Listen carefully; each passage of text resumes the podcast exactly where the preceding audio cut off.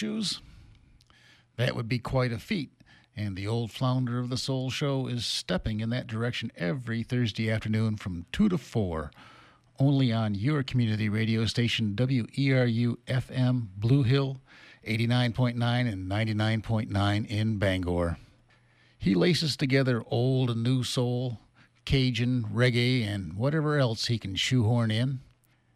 Add some sandalous humor that he sneakers in, and even the well heeled will be making tracks for community supported local radio WERU. Support for WERU comes from Village Soup, the Republican Journal, providing the communities of Waldo, Knox, and Hancock counties with news, information, ideas, events, goods, and services on newsstands Thursdays and on the web at waldo.villagesoup.com. A voice of many voices, WERU FM 89.9 Blue Hill, and on the web at weru.org, grassroots community radio. It's 30 seconds before 4 o'clock, which is Maine Currents time. Let's take a quick look at the weather this afternoon. Sunny. Tomorrow afternoon, sunny. Friday, chance of showers. 50% sun. Friday night, mm, 60% chance of showers. But tomorrow's going to be like today, only better. Fantastic weather. Welcome spring. Welcome to Down East Maine. Stay tuned for Maine Currents.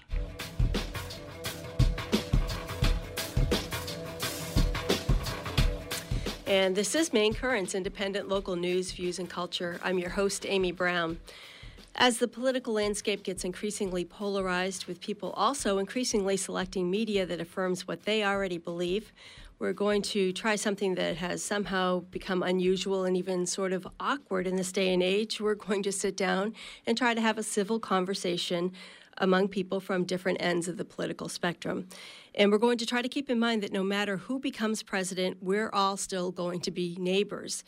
So, my guests in the studio today are a group of local Republicans, Democrats, and a Green Party representative, and we're going to be talking about the candidates they support, the possibility of contested conventions, how they think the superdelegates should vote, and whatever topics you, as listeners, decide to raise if you call in and we will give out the phone number and open the phone lines after my guests have had a chance to introduce themselves. I do want to mention that uh, things might be a little bit clunky here in the studio today. We've squeezed about twice as many people in here as the studio is set up to hold, so we're going to be moving microphones around and things. So please bear with us and be patient. It's just important to be inclusive and have as many voices on this topic as possible. So we're going to start going uh, clockwise with introductions, starting on my left. Yes. Good afternoon. I'm Richard Malaby. I live in the town of Hancock. I represent House District 136, which extends on the coast from Hancock to Steuben. Uh, my candidate, if you will, the Republican candidate that I preferred was Marco Rubio. I am in no way enamored by the presumptive uh, candidate, Mr. Trump. All right. And we'll move the microphone over to Renee Trust. Hello, um, my name is Renee Trust. I live in the town of Franklin, and I would like to thank Amy for reaching out to the Republicans to join this forum. I um, I uh, have switched around a little bit on my support of candidates. I originally I've had a poster of Ben Carson on my wall for over a year, but I kind of um, my ears perked up when I heard Carly Fiorina speak, and um, so I think she's a fantastic candidate. I was sorry when she dropped out, and I also share Rich's views on the presumptive candidate, and I will pass. All right. Thank you. My name is Steve Godso. I'm a retired math teacher for 49 years. I've also been a delegate at the Democratic Convention since 1988 with my wife each time. Uh, I favor Hillary Clinton. In fact, I was a delegate for Bill Clinton twice and for Hillary twice. All right. And you are joining us again. You were here in March at one of our first shows that we did on this topic. So welcome back. Thank you. Steve, just grab that base of the microphone and move it over close to you.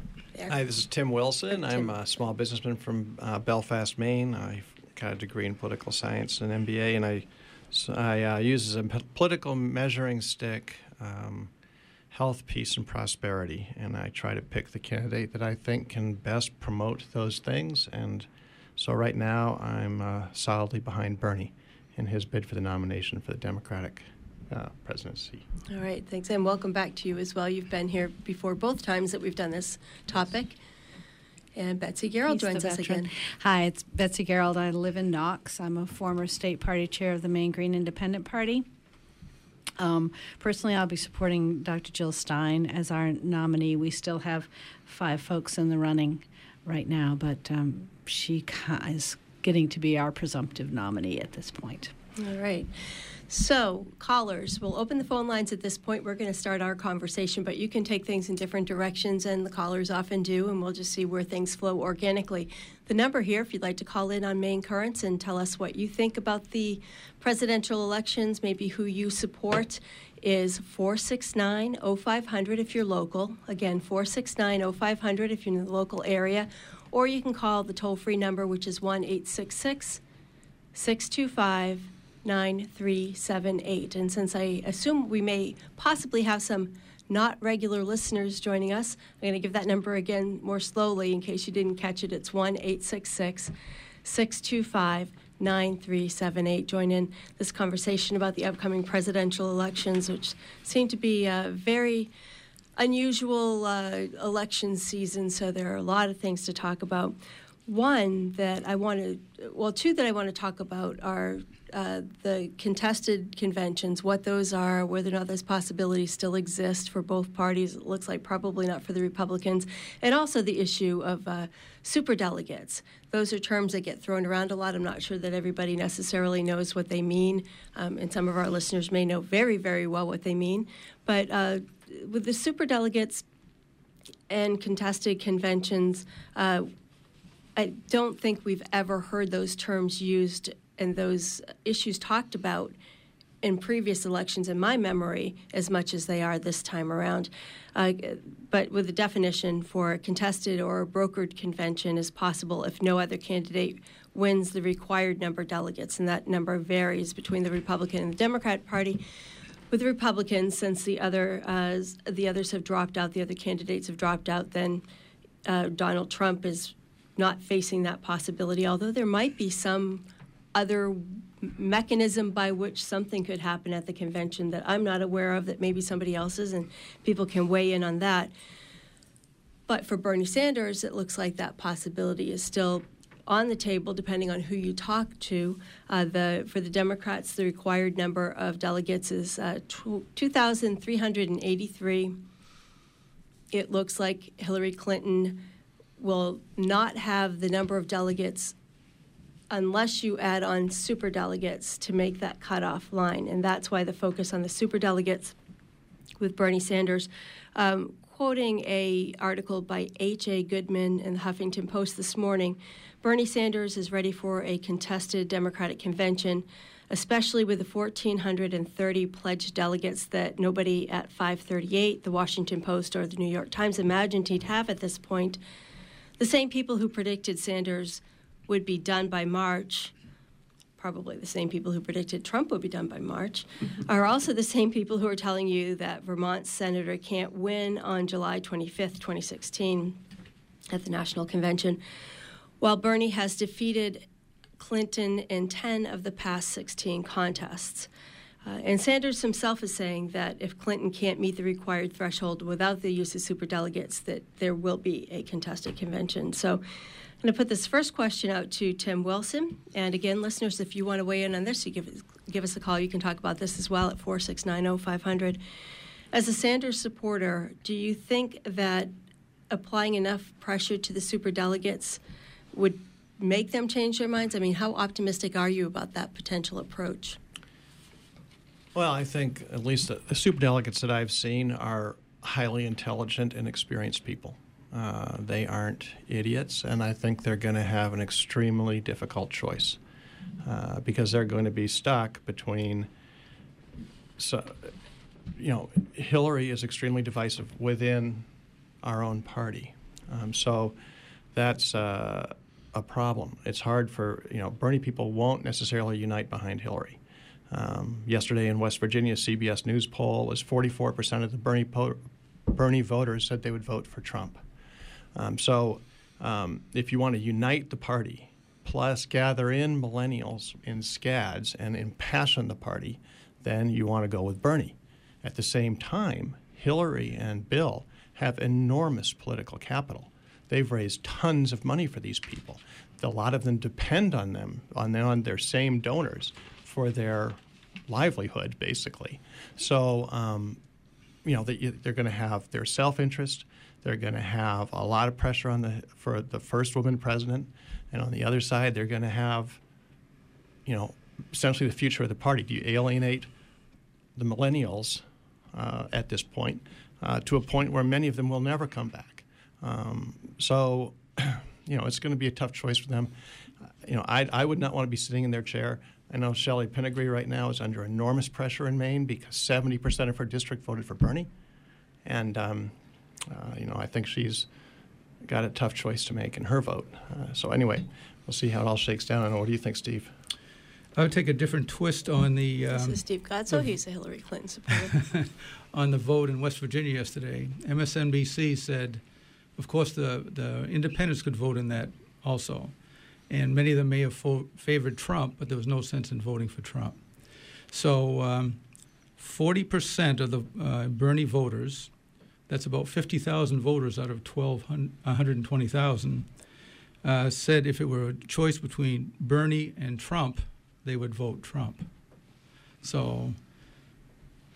Wait a minute. What, so let me say it Bernie again. supporters said that if they if this is what MSNBC, you know, when they go through all right. the different. I think you said uh, if it was a choice polls. between Bernie and Trump, you meant uh, no, Clinton no, I didn't. Trump. I didn't. Uh, if it were a choice, these are the uh, forty percent of Bernie supporters, about fifty thousand people, said if it were a choice between Bernie and Trump, they would vote Trump. And what they were theorizing is, okay, these were independents who were going to vote for Trump. They saw no reason in going to the to vote for Trump, so they voted for Bernie partly to create mischief. Say they don't want Clinton, so they're trying to drive down Clinton. Clinton actually won the Democratic vote in West Virginia. That's one of the arguments about whether you should have independents or not independents in the. The open primary Right. kind of thing. Anybody else want to weigh in on this topic of uh, superdelegates? I'd like to leap in on one more thing. Okay. Hillary's ahead by three million votes, and about 290 delegates, not counting the superdelegates. Right. So for the superdelegates to change, it would be very unusual for them to change to someone who is behind in those things. Okay. Representative Malaby, looked like you wanted to say something. Yeah, uh, not directly towards the superdelegate issue, but rather towards the con- contested convention. Uh, in the Republican Party, there have been 10 uh, contested conventions over time, seven of which uh, brought forth a nominee who did not have the previous plurality. Uh, the last one was uh, Gerald Ford and Ronald Reagan in 76. But the one previous to that was 1952, when the Republican Party, not being able to make a decision, approached the uh, president of Columbia University, Mr. Eisenhower, and asked him to be, who had never been a political figure, and he ran and won in that year. So I doubt that it's going to happen, but um, there is the possibility. Do, is there any possibility for any other mechanism within the Republican Party with so many people being dissatisfied with this outsider coming in? Uh, is there any other mechanism democratically that could be used for the party to take back control, or do you think people are just going to resign themselves to? I'm, me, I'm not sure about being able to respond to saying the party to take back control. Um, however, if Mr. Trump does not have a majority, uh, it could be that after the first ballot, if he doesn't secure a majority, it then opens up to a brokered convention. Um, So, so it could be. and, and, and what that means, I'm not really sure. It could be a negotiated vice president. It could be a whole platform of people. It could be a different candidate, I suppose, legally. Although I, I think that would be div- very divisive.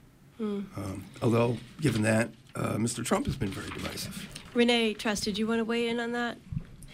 I'm going to pass on that. Okay, Betsy Garrold. Yeah, no, I, no, I, I, th- I think it's going to be great political theater, and I'm looking forward to watching both of the conventions. How did the Being the political junkie that I am. how how does the green system work? It's it's similar. We have we just had our state party convention. We have ele- eleven delegates going to the national convention. Um, most of them are going to Jill Stein, um, with probably a couple going to um, Ms. Curry. Um, so, yeah, it's it's similar. I, I I think. I think it'll probably go on the first ballot, but I don't know that for sure because all the states haven't weighed in yet. So you do the same kind of thing. If it doesn't work on the same ballot, there- then it's Yes. Can be yes. In fact, when I was at the Milwaukee convention, however many years ago that was, on the first ballot, Eugene V. Debs got a vote because we knew we weren't going to have a nominee on the first ballot. So it gets very interesting. How many people in this room are going to the uh, national conventions? Anybody? No? I'll be working. Okay. I may try to get get to uh, down there to cover the Maine delegation. We'll see what happens for either down and over there. Um, so again, callers, the number's 469-0500.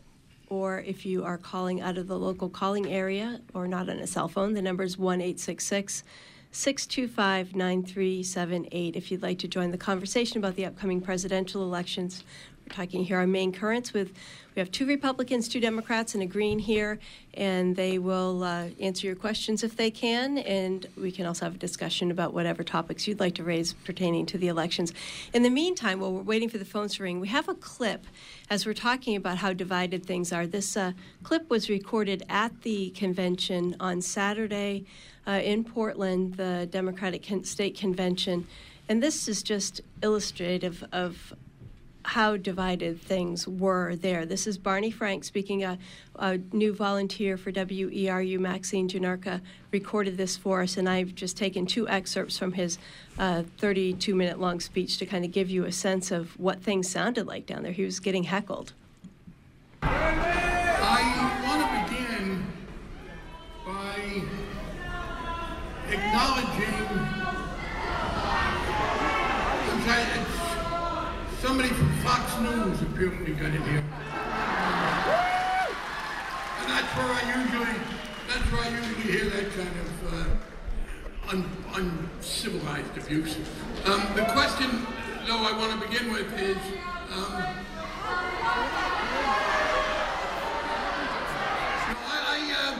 is that how you show your respect for democracy and the voice of the people by trying to shout down people with whom you disagree? Think much of that as a tactic.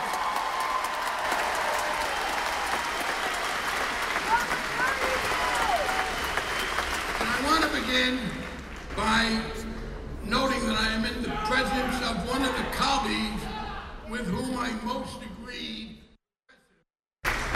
Beyond that, the question of climate change. Do you have a president, Hillary Clinton, she's a nominee, who wants to go forward with efforts to deal with climate change, or do you want Donald Trump who denies that it exists? I understand. Fracking, let me, let me uh, say this. The question is fracking, and some people here will disagree on fracking. The question is, do rational, civilized, mature people allow a difference on one aspect of this issue to have them sit out an election in which the fundamental issue is at stake?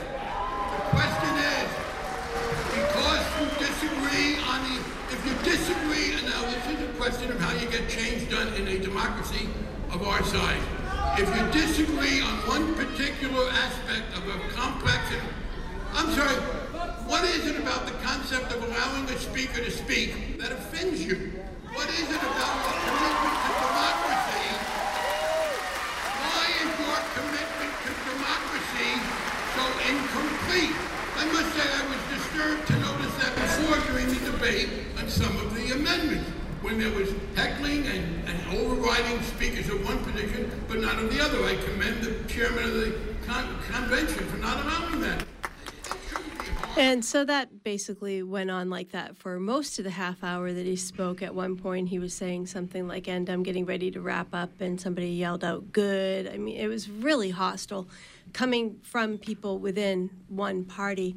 Uh, anyone have any thoughts about that and how this election season is going to impact both of the parties with so much divisiveness between the candidates? Yes, Steve Godso. Uh, as I said, I've gone every time since 88 to now. I've never seen anything like it before. Uh, I think a lot of the uh, delegates were first time delegates, and they weren't socialized or didn't know how to act or something. But uh, it was very disturbing in that uh, he was talking about there was an elderly woman trying to put forth, uh, speaking to one of the amendments, and they just shouted her down. And I said, "What is this? This is not this is not democracy." It reminds me of another time around the 1930s. It was very bad. Hmm. Anyone else have any thoughts about how the parties are going to deal, or, or you know, what will be the outcome following this election season for these political parties. So will some of this pressure some positive change, do you think? And I'm asking these questions I'm asking in the studio too. I'm also asking you out there listening if you want to weigh in on them again. 4690500 if you have any thoughts about that. And this this was just in Maine, of course. We don't know what it's like in the other parts of the Oh, country. Oh, I think we kind of do. Hi, this is Betsy Garrold, and I just I think it's going to suppress voter turnout on both sides if Trump is the Republican nominee and and Clinton is the is the uh, Democratic nominee because because the because the base is the the people that that have been drawn to the party. The party bases are going to be very um, disenchanted with those choices. I think so. The party bases or this populist Well, movement? the, I mean, I I think the Republican Party base is. I think on the Republican side, it'll be the party base that will be disenchanted. I think on the Democratic side, it'll be this invigorated young movement that Bernie has managed to stir up. So- Renee Trust. Hi, this is Renee Trust. Um, no, I think not. I, I think you're going to see a huge Republican turnout, and I certainly hope so because we have a lot to fight for. Even though there may, we may not have a favorite candidate on the national level, I mean, we have lots of other great candidates. I'm sitting beside one of them. Um, we, um, you know, we have a referendum that just popped up yesterday. I think you know, an, um, another gun control referendum. They're going to come out in droves for that. So. Um, I, I expect a huge Republican turnout. Um, I'm not. I don't have a presidential favorite, and I'm going to go. I I can leave things blank. I don't have to fill. It's not a test. I don't have to fill in every item. So um, that's that's what I think. Thanks. Tim Wilson.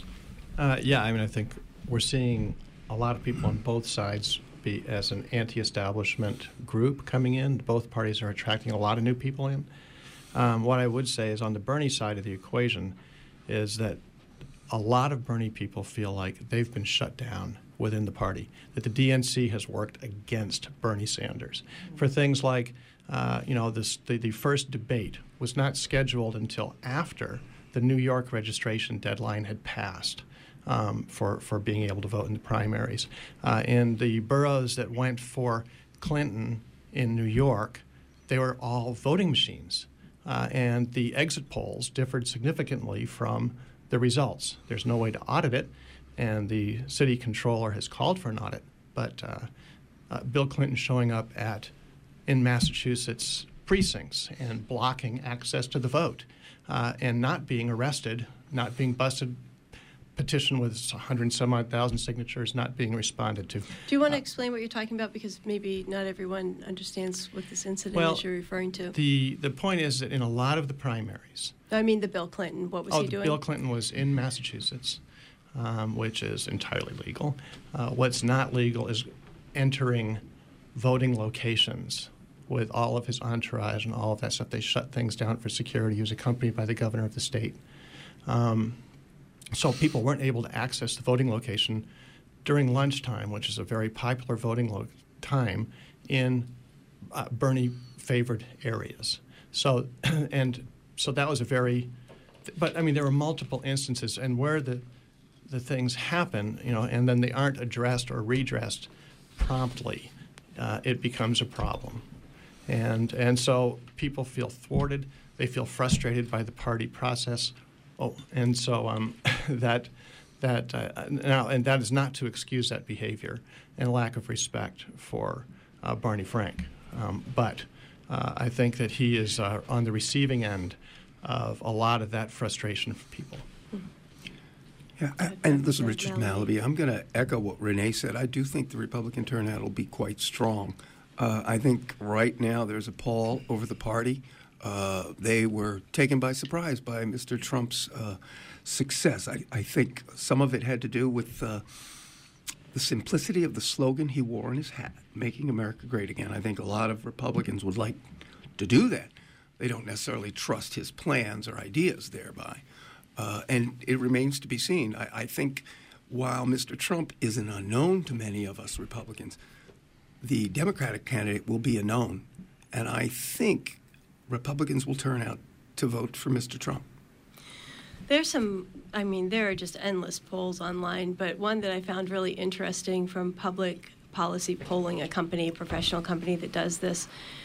Uh, this came out uh, just yesterday, and they it was favorability ratings around Donald Trump, and they found that Donald Trump, and you might have heard this on MSNBC, because Rachel Maddow got a hold of this and thought it was hilarious. Uh, they compared Trump's favorability ratings to several different things, including hemorrhoids, cockroaches, nickelback, jury duty, and root canals, and found that he lost in almost all categories um, including he was less popular than lice. Uh, there's another poll that was done by a conservative paper, or not a poll, uh, they didn't do it, but they're quoting and pointing out a poll that was done by another professional polling company that points out that while Trump is unpopular, his he remains consistently unpopular at roughly the same levels, but Hillary Clinton just gets more and more unpopular. Her unfavorability ratings increase constantly as more comes out about the FBI investigations and people don't trust her about the whole email scandal. Um, Bernie Sanders in almost everything you read beats everyone else. Does anyone else, does it baffle anyone else how the people with these really high unfavorability ratings, somebody probably, somebody who's rating lower than, and these, I, I checked the methodology. This isn't just like a game. They actually do good research and who they're polling, um, somebody who's rating that poorly nationwide for or somebody's both of them, Clinton and uh, and Trump, are going to be the they're the ones that are winning the election so far. Yeah, uh, this is Renee. This whole Bernie Sanders um, momentum reminds me so much of the Ron Paul revolution.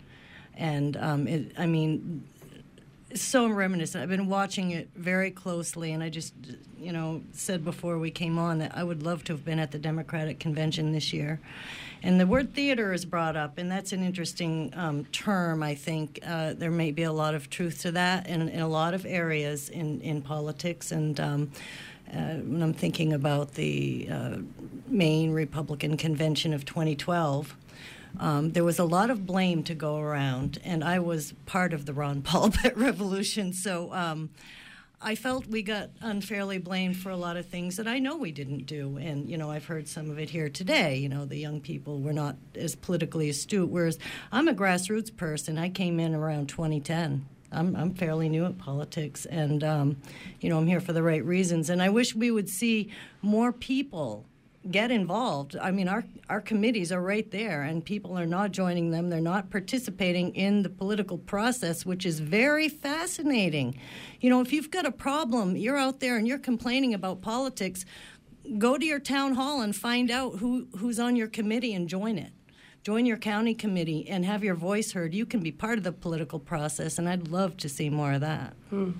I'm going to let others weigh in on that. Let me just uh, take a quick break and remind listeners you are listening to Maine Currents on WERU. And strangely enough, we haven't had a phone call yet, but the phone lines are open. So if at any point you'd like to join us, give us a call at 469 0500. Let us know what you think about the upcoming presidential election so you can tell us who you're going to vote for if you want. I have a little poll that we did here back in. Uh, March 2nd, the first time we did this kind of talk, we did an informal little poll of who people called in were going to vote for. We had uh, 11 for Bernie Sanders, one for Hillary Clinton, one for whoever the Green Party candidate turns out to be, and one for Jesse Ventura. And uh, we didn't have any Republicans here with us in the studio at that time, so that may have accounted for not getting any calls for any Republican candidates either time. On the 30th, we had nine and a half for Bernie Sanders. I don't know where, how that half worked out. If anybody remember that, uh, two and a half for Hillary Clinton, and two for none of the above. We did have people who called in to say that they just aren't going to vote. Voting changed anything, they wouldn't let us do it. Um, we've got a call coming in, but before we take that call, I think you had your hand up, Steve Godso. You wanted to say something? Uh, let's see when Hillary was the Secretary of State, she had 75% approval ratings. There have been studies that said the closer a woman gets to actually being in power, the more her unfavorabilities rise. For some reason, for men and women, they tend to drive. I think it's a down. sexist thing. Sexist. The other thing is Karl Rove, that you know, uh, who own, who's running the American Crossroads Super PAC, has spent millions of dollars in this primary season against Hillary and so are the other super PACs who are Republican super PACs. He spent nothing against Bernie, zero against Bernie, whatever that means. Okay, let's take this call, and I'm sure we can get back to this issue as well. We have Ralph and Orland on the line. Welcome to the program, Ralph. Yeah, I just I had a comment on that poll that was mentioned earlier. Someone uh, said uh, it was a choice between, uh, you know, uh, if Bernie didn't get it, or what was the choice between Bernie and Trump? A lot of people would go for Trump. I wasn't quite. Uh, I just wanted to comment that most of the Bernie supporters I know who are independent uh, will vote for Jill Stein if Bernie does not get the nomination. So, uh, you know, we're really pushing for either Bernie or Green Party. All right, thanks for your call, Ralph. If anybody else, oh, and Ralph, are you there? You still there? No, he's gone. Okay, I forgot to ask, but any other callers call in, please tell me if I even if I forget to ask if you want to be on my little informal poll today, and uh, we'll put you down see who we have calling in, who they're going to be voting for.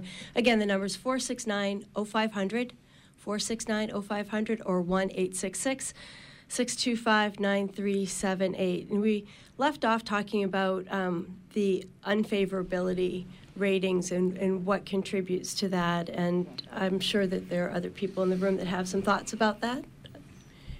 Any of the candidates? I, I think in the case of Mr. Trump, it's uh, what he says.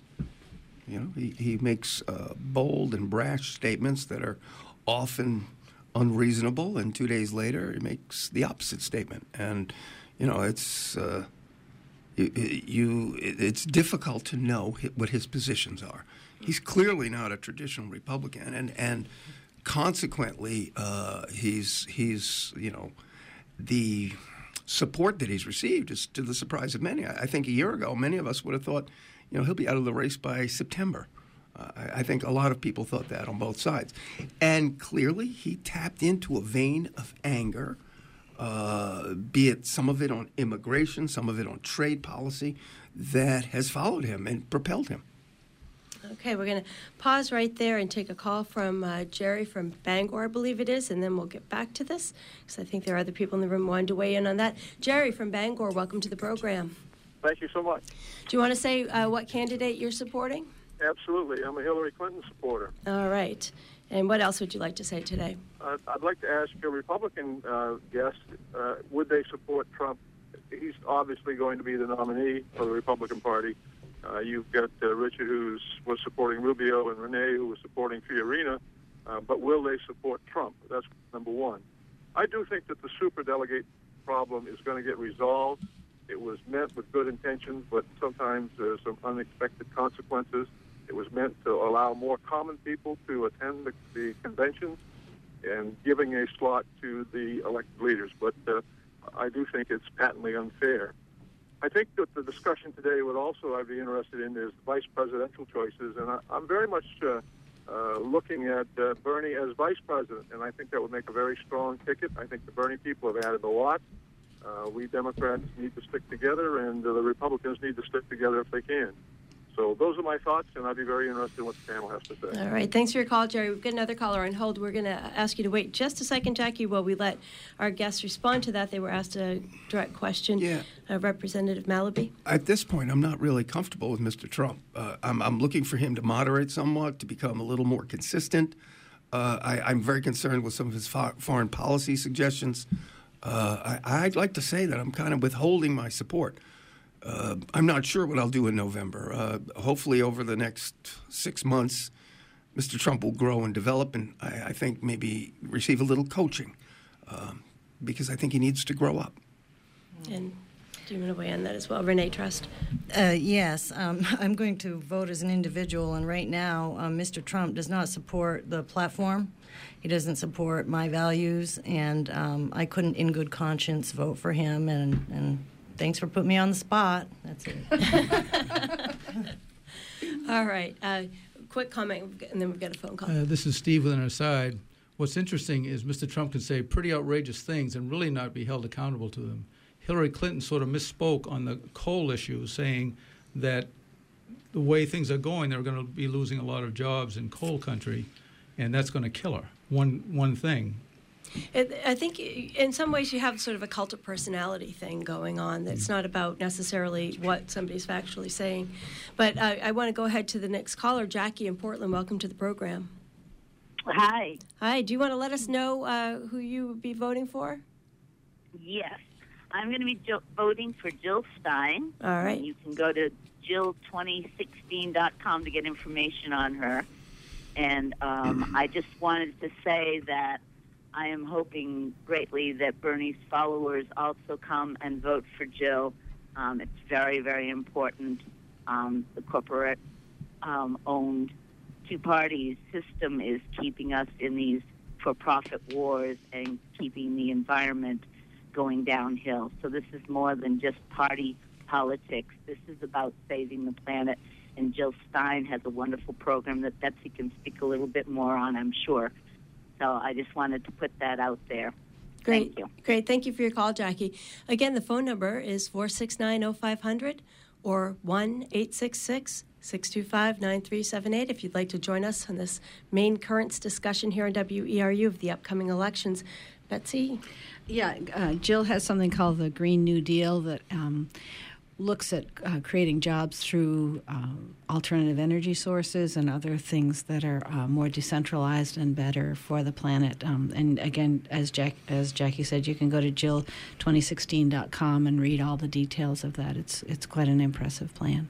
All right. Did everyone get to say what they wanted to? Oh, you've got your hand up, Tim. Go, uh, go ahead. Oh, I just want to say that there will be a lot. Of, if if Clinton is the nominee, there this will be a huge year for the Greens. We may well have a viable third party for the first time. I mean, it's going to be. You have a lot of very politically involved people. There are very similar values. Bernie may go over to be the VP for for Jill. you know, if that happens, uh, you know, we have a third party for real. And Jill has offered. Yes. I'm sure.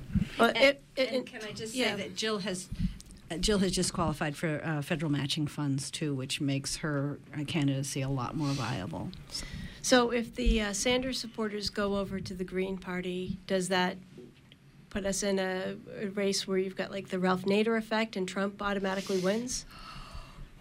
It might. They're in the same position now that Hillary was in 2008. She actually was ahead in the popular vote. She won seven of the last ten um, primaries, caucuses, etc. And then it was obvious she wasn't going to win because the superdelegates weren't going to move. Um, she came, she uh, endorsed uh, Obama at the convention. She worked in 37 different uh, venues trying to get all of her followers to come along because 40% said they would never vote for him. They had an acronym for it that you can't say on the air, and uh, uh, and they did come over, and that's how he was elected, really. Betsy, you definitely wanted to say something about that. Uh, that. Just the Nader effect. I mean, when more little old Jewish ladies in South Florida voted for Bush than voted for Ralph, then you know that election was not uh, entirely on the up and up. Okay. Yeah, I would like to add that there were a whole lot of votes thrown out especially minority votes in, in Florida. There was only one white guy that stood up to object, along with the black caucus from the Congress, and that was Bernie Sanders. And the reason the Democrats lost in 2000 wasn't Ralph Nader, it was their own lack of sticking to their guns. And right now, the Democrats control it. It's entirely their call. If they nominate Bernie Sanders, they have a united, energized, passionate party. If they unite, unite or if they try to unite behind Hillary Clinton, it just won't happen. She's not a strong enough leader. That, that's why she's having the problem she's having. She's just not a strong enough leader saying, I can't do it. You know, I cannot do the things Bernie can do because I don't think I'm a strong enough leader. So, uh, would you be more comfortable me calling it the Eliot Cutler effect? yes, please. okay. Yeah, that would be better. Anyone else want to weigh in on this? Uh... But she's ahead by three million votes, more than Trump and everyone else. From the South. Well, and also you What's have wrong independence. Independence. Are you saying the South doesn't count? I'm saying this in the general election, the South is not the votes that count. How about that Oklahoma? Count, How about West Virginia? Those aren't going to count. Oklahoma was either. won by Bernie Sanders. I know. That's what I'm saying. Yeah. So, so his votes aren't going to count in the general election either. Well, how about Washington? How about West Virginia? How about Indiana? West how about Virginia Michigan? hasn't been how about Wisconsin? blue for a long yeah. time. well, it won't have a chance to be blue with Hillary. Is it your sense that uh, most, and we've talked to the the Republicans are kind of, you know, coming to terms with voting for whoever, or voting for Trump or deciding what they're going to do instead. Um, it's not clear when the decision is going to be made, if it's going to go all the way up to the convention, or if Bernie Sanders will drop out before. But it's not sounding like he'll drop out before. Um, do you have a sense, talking to people, how many of them are going to go Green Party? I, the mention of I can't remember how many you said earlier, Steve, uh, would be voting for Trump instead 40, of Sanders. Forty percent in the West Virginia primary said afterwards, you know, in the exit polls, that they would, they actually would have voted for Trump if they had the opportunity. If it was Bernie and Trump, they would vote for Trump. That was fifty thousand votes that he got in West Virginia. Hillary actually won the Democratic vote. So is that an open primary where people It can? is open primary. Because in a lot of cases, what's being left out here is the all of the independents that haven't been able to vote at all in any primary or caucus or, or without switching parties or doing it on time. Well, where they have been allowed to vote, Bernie has been dominant. Um, and they're the group. I mean, basically, the Democrats don't have enough votes to put somebody in the White House. The Republicans don't have enough votes to put somebody in the White House. It's who can draw the independents. Is it too paranoid to speculate about whether or not some independents might try to get the person that they think the one they really want to have in? Like, for instance, they might vote for Bernie Sanders in an open primary because they think that he would be easier for the person they really want to beat. That's the point of that West Virginia vote. And the other thing is caucuses. Bernie is dominating the caucuses, but that's only like 3.6 of the electorate who go to caucuses. All right, we have a call from Matthew and Waldo. Welcome to the program, Matthew. First off, before I forget to ask you, do you want to tell us who you are going to vote for? Yeah, it's going to be Bernie. All right. It has been Bernie since we're done. Okay. I just wanted to say, you know, as you're starting to stay here, um, half the state of Maine is independent. Um, therefore, both of the traditional parties have what 25% of the vote each. I'm going to let uh, uh, let me. Uh, a couple of uh, people wanted to respond to that, Matthew, and, and interact with you here. So they're saying 40 percent is 40 percent. Yeah. That's Okay, from well, Betsy 40% Garrold and from Representative Malaby. Okay, if it's 40%, it's still a huge number. So this two-party system that's got us uh, a stranglehold on us is just no longer relevant. So let's 40% of us or 50% of us get a third, fourth, fifth party going and shut this thing down. Well, there's a Uh, third. We just- have her deserve- here. we have a third deserve many more voices. We've got the Green Party. Um, there's a Libertarian Party. So it is time for us to vote where we need to vote and uh, take these two other parties down. Yeah, it doesn't look like Gary Johnson is going to be on the Maine ballot, but um, What a bummer. yeah, but but Okay, Jill, well, whoever our, our nominee is, will be on the ballot. And I just wanted to say, and this is Richard Malaby, that political parties are private affiliations. If you would like to have another party, get your friends together, register, get the votes, and do it. I agree completely. And for instance, you wouldn't not quite would- that easy. You wouldn't want uh, the Green Party wouldn't want 2,000 Republicans come over to be in their convention and try to sway the convention. You know, I mean, you have your own right to your own party. Right. You wouldn't want uh, union if you're in a union have all other kind of people come in and vote. You set up these private entities like the Democratic Party and the Republican Party are private entities. And uh, you can form a third party, or you can come in and join those parties, even if it's for a couple weeks in the primary. That's one of the benefits of uh, a primary, really, if you're in that. You know, that's one of those things, though, that if the Republican Party and the Democratic Party have become the only two ways to become president, I mean, and, other offices as well, if they are completely in control, at some point, you know, there are people who are, are worried about and people who sympathize with the parties because there seem to be sort of, to some degree, hostile takeovers taking place in both of them. But if those are the only two, if they've gotten it so locked down that those are the only two ways that you can become president, and the alternatives are basically like the Green Party shut out of things, shut out of debates, shut out of publicity, shut out of media, then that becomes sort of a revolutionary act is to try to get your foot in the door through one of these and uh, and that's the only sort of end that you can exploit, I think, for people. Dr. Stein was actually arrested last time around trying to get in on just in the door at one of the publicized, uh, um, the televised debates. debates. Yeah.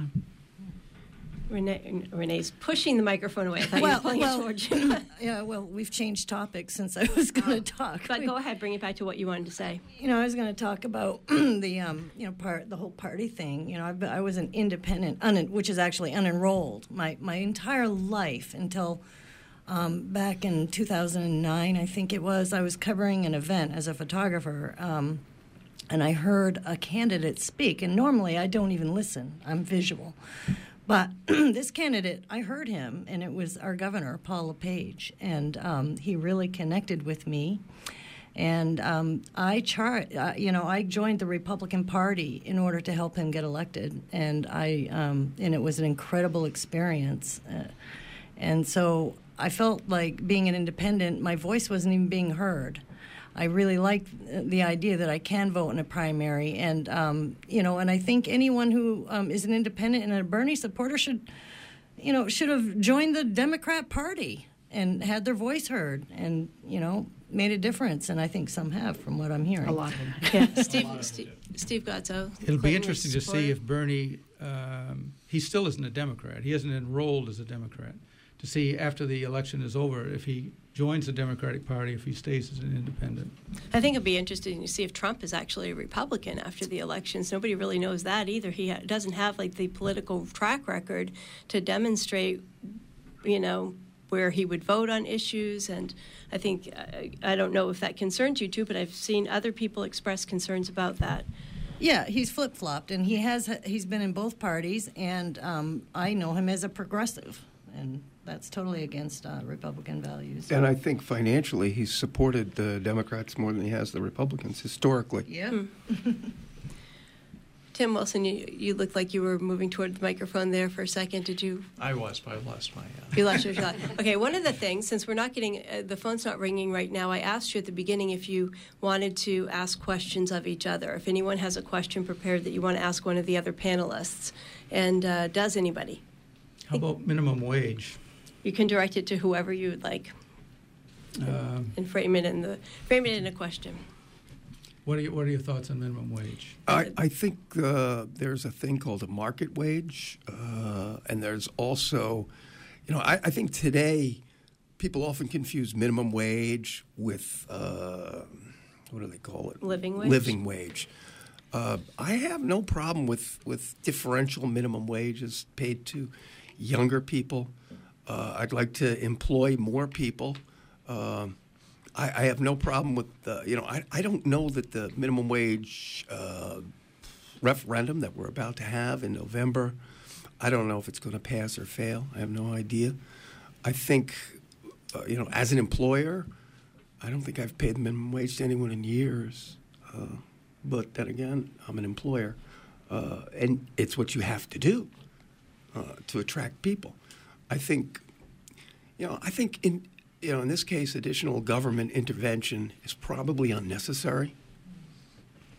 Right. That question, just in case listeners uh, weren't aware, that came from our Hillary supporter to one of our uh, Steve Godso to uh, Representative Rich Malaby, who is one of our Republicans in the studio. And I'm going to try to just say who you are and who you're asking to as you pose questions. Did you have another one? I have, uh, speaking to that, I favor the minimum wage. Right now it's 750, it'd go to 15. That's a big, big jump. Uh, there are unintended consequences, though. My wife just retired as director of a nonprofit for uh, adults with disabilities. They have no way to raise money. So all the money comes, 95% of the money comes from Medicaid, which is uh, one third from the federal and, I'm sorry, two thirds from the federal, one third from the state, but the state administers it. So if that happens, I think the l- lowest one she has is ten dollars an hour in her in her company. There are 140 employees, 300 clients, and um, if that happens, then unless the state, which right now they would not do it given the legislature, allows for a higher rate, then she's going to have to she would have to tell the uh, uh, employees or the clients that their program is ending or lay off people. All right. So that's true in the American in the uh, Affordable Care Act too. There's got to be some mechanism to allow for more money to a nonprofit. We're going to let you to respond to that quickly, and then we're going to take a phone call. Just briefly, I, I sit on Health and Human Services, and uh, this year we uh, recommended numerous increases uh, for reimbursement to personal support services for a lot of the individuals who help our elderly and some of our disabled population. We had recommended $8.5 million. That was a Republican bill. It didn't make it all the way through. We added 5.5 million this year. It'll go into effect in August. Uh, but there are numerous other areas where we increase wages because we need to do it to attract and retain. Uh, we recognize that over the last 25 years, there are various elements of social services that have not gotten a penny raise because we've continued to grow our social services, and as we've done so, we've not been able to pay more and to attract and retain people. So we're trying to do it. It's been difficult, but it is happening. Robert in Belfast, thanks for your patience. You're on Maine Currents. You want to tell us first who you'd be voting for? Uh, yeah, I'm a Bernie supporter. All right, Um, and what's on your mind? But I'm, I'm, I'm a, a, a senior citizen, and um, back in the early 80s, I was a Republican. I voted for Ronald Reagan.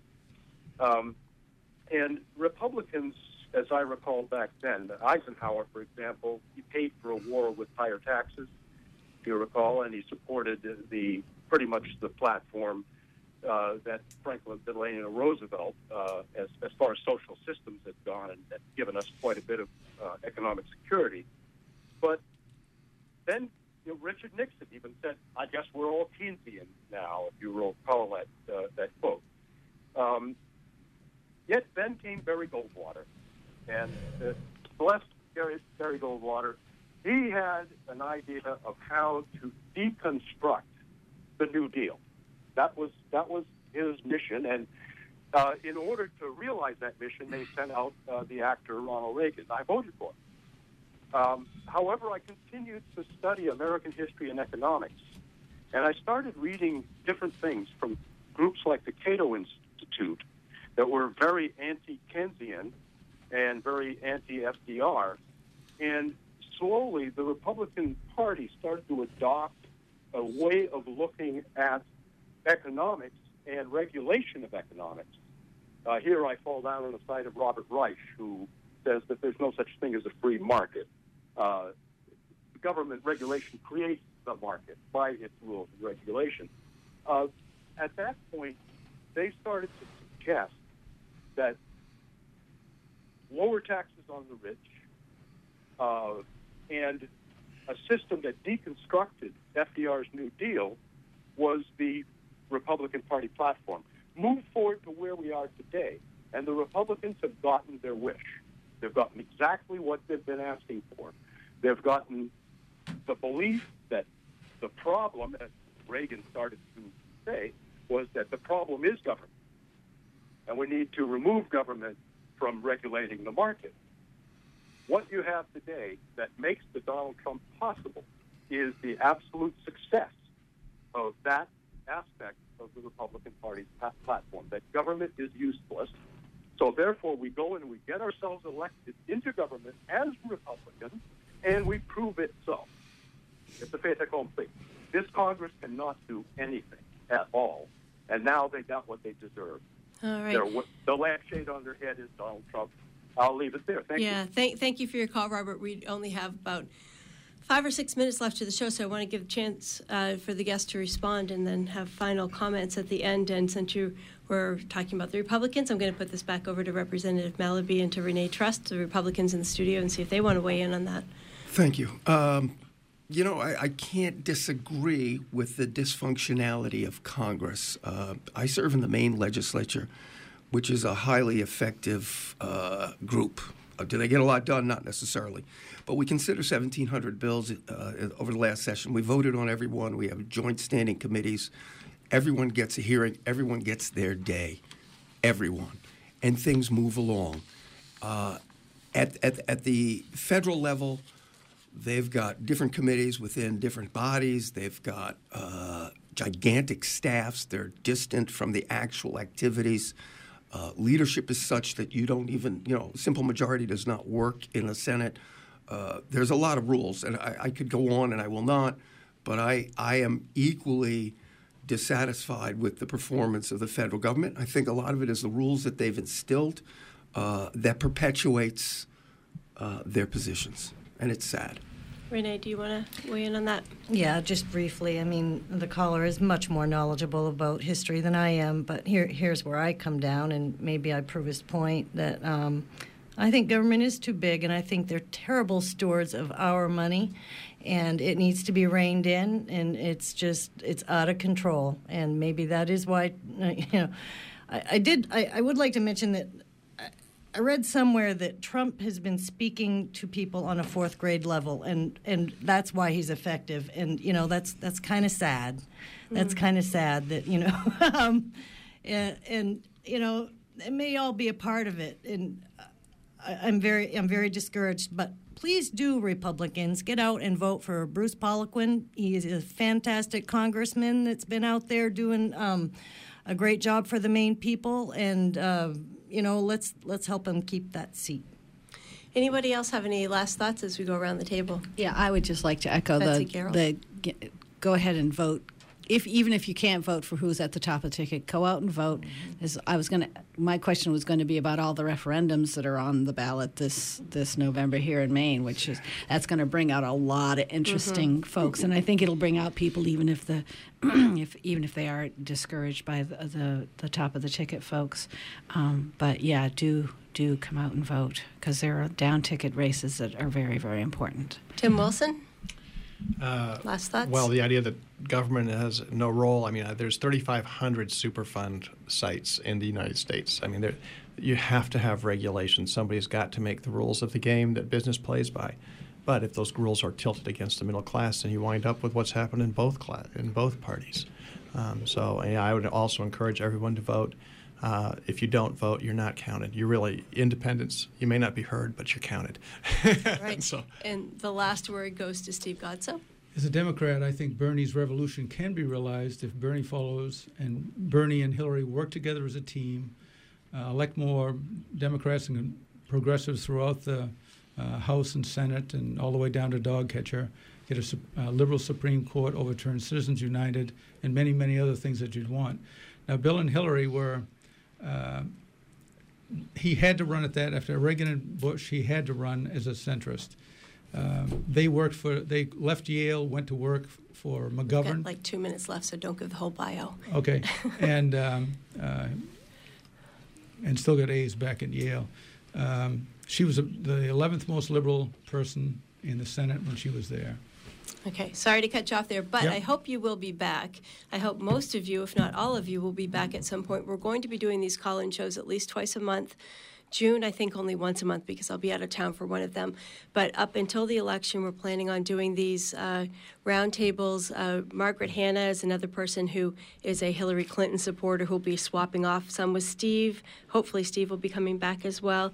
I'd like to invite Renee and Representative Malaby back as well. If they'd like to join us, we can. We'll talk later about the schedules and what dates work out. And we've had at least one or two other Republicans indicate an interest. If there are other folks who might be interested in joining us in the rotation, get in touch with me at news at weru.org. We just want local folks. We don't want, you know, you don't have to be some big person in the party, and we don't want people from away, um, although they're all great too. We just want, you know, to keep this sort of like a discussion between sort of neighbors.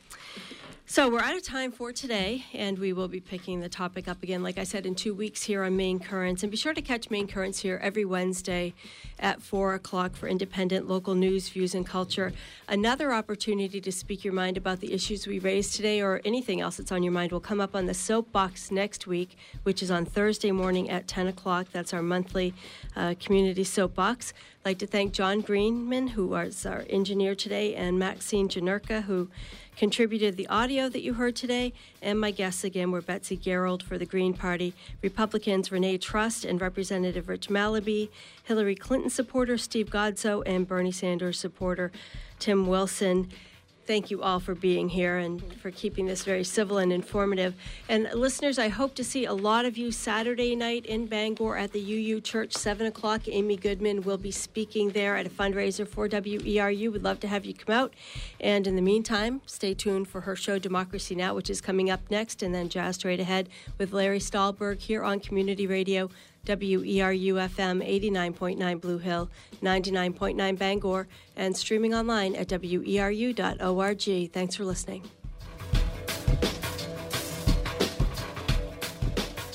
Support for WERU comes from Maine Farmland Trust, a member supported nonprofit organization focused on reviving the working landscape and securing a future for farming in Maine. More information on protecting farmland and supporting farmers at mainefarmlandtrust.org. WERU FM 89.9 Blue Hill and on the web at weru.org, presenting diverse music and alternative public affairs. Support for WERU comes from our listeners and from Easterly Wine of Belfast, Maine, an independent enterprise that supports free speech, democracy, and independent media.